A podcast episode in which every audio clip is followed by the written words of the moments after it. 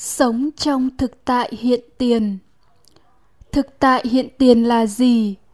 Thực tại hiện tiền là những sự thật đang xảy ra trong hiện tại. Nói nôm na là những gì được mắt thấy, tai nghe, mũi ngửi, lưỡi nếm, thân xúc chạm và những gì được tưởng ra, những gì được nhận thức ngay bây giờ và tại đây.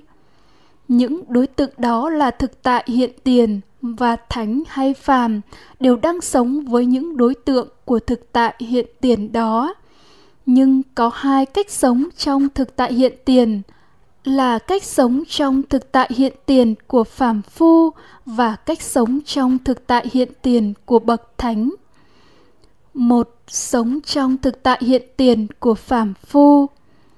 phàm phu thấy nghe cảm nhận các đối tượng thực tại với cái biết trực tiếp giác quan, gọi tắt là trực giác, hay triết học và tâm lý học, ngày nay gọi là nhận thức cảm tính đối tượng, bao gồm nhãn thức, nhĩ thức tỷ thức, thiệt thức, thân thức, tưởng thức, gọi tắt là tưởng. Có nội dung là nhận biết hay ghi nhận đối tượng không thêm bớt tâm biết trực tiếp giác quan mà thuật ngữ phật học gọi là tưởng này, đối với phàm và thánh đều như nhau, không sai khác. Và tính chất là vô niệm, vô ngôn, vô phân biệt, gọi là không tánh, nhưng đối với phàm thì gọi là tưởng chi đối tượng. Sau khi tưởng chi đối tượng, tâm biết ý thức khởi lên để hiểu biết đối tượng đó là gì, tính chất ra sao tâm biết ý thức của phàm phu là nhị nguyên tâm vật, nghĩa là có hai phần chủ thể biết là bản ngã và đối tượng được biết là thế giới ngoại cảnh sắc thanh hương vị xúc pháp trần. Tâm biết ý thức phàm phu biết rằng những đối tượng của thực tại như to nhỏ, vuông tròn, dài ngắn, xanh vàng đỏ trắng, mặn ngọt chua cay, cứng mềm, thô mịn đàn ông, đàn bà, xe cộ, mây núi đều thuộc về thế giới vật chất, thế giới hoặc thuộc về thế giới tâm linh, bản ngã. Hiểu biết như vậy không đúng với sự thật thực tại, nên tâm biết ý thức đó là vô minh, không liễu trí các pháp mà thuật ngữ phật học gọi là tả chi kiến. Do vô minh mà hiểu biết sai lạc thực tại, nên dục hỉ đối tượng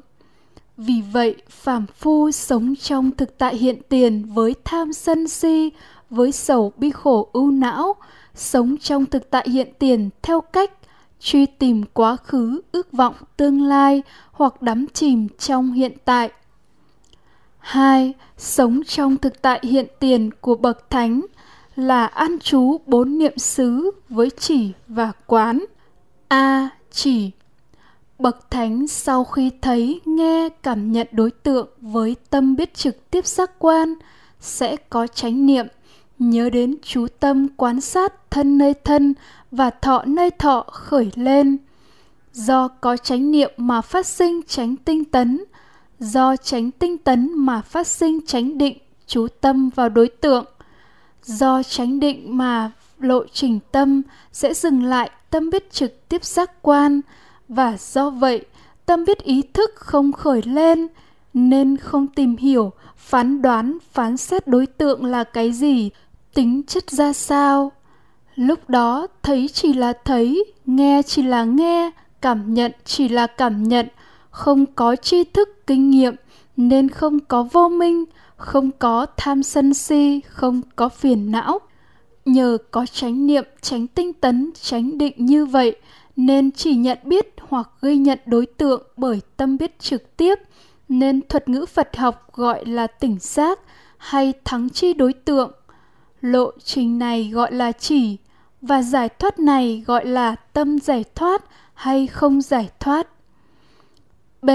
Quán. Đức phật đã tuyên bố trong kinh năm ba thuộc trung bộ kinh, vô thượng tịch tỉnh tối thắng đạo được như lai tránh đẳng giác, sau khi như thật tuệ chi sáu xúc xứ hay cụ thể hơn, trong kinh phạm võng thuộc trường bộ kinh, này các tỷ kheo, như lai nhờ như thật tuệ chi sự tập khởi, sự đoạn diệt của thọ, vị ngọt, sự nguy hiểm và sự xuất ly của thọ mà Như Lai được giải thoát hoàn toàn không có chấp thủ. Vì vậy, Đức Phật giác ngộ các đối tượng thực tại là các cảm thọ, do sáu căn tiếp xúc sáu trần phát sinh ra, chứ không phải là thế giới ngoại cảnh sắc thanh hương vị xúc pháp trần, như hiểu biết sai lạc của phàm phu. Những đối tượng của thực tại như to nhỏ, vuông tròn, dài ngắn, xanh vàng đỏ trắng, mặn ngọt chua cay, cứng mềm thô mịn, đàn ông, đàn bà, xe cộ, mây núi là các cảm thọ hay cảm giác thuộc phạm chủ tâm, không phải vật, do căn trần tiếp xúc mà phát sinh, tất thảy đều vô thường, vô ngã.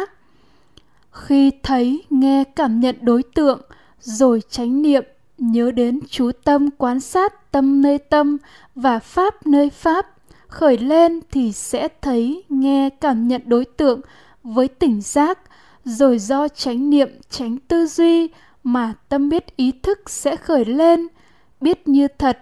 đối tượng đó là cảm thọ, do duyên căn trần khởi lên, nó vô thường, vô ngã, nó có vị ngọt, sự nguy hiểm và sự xuất ly.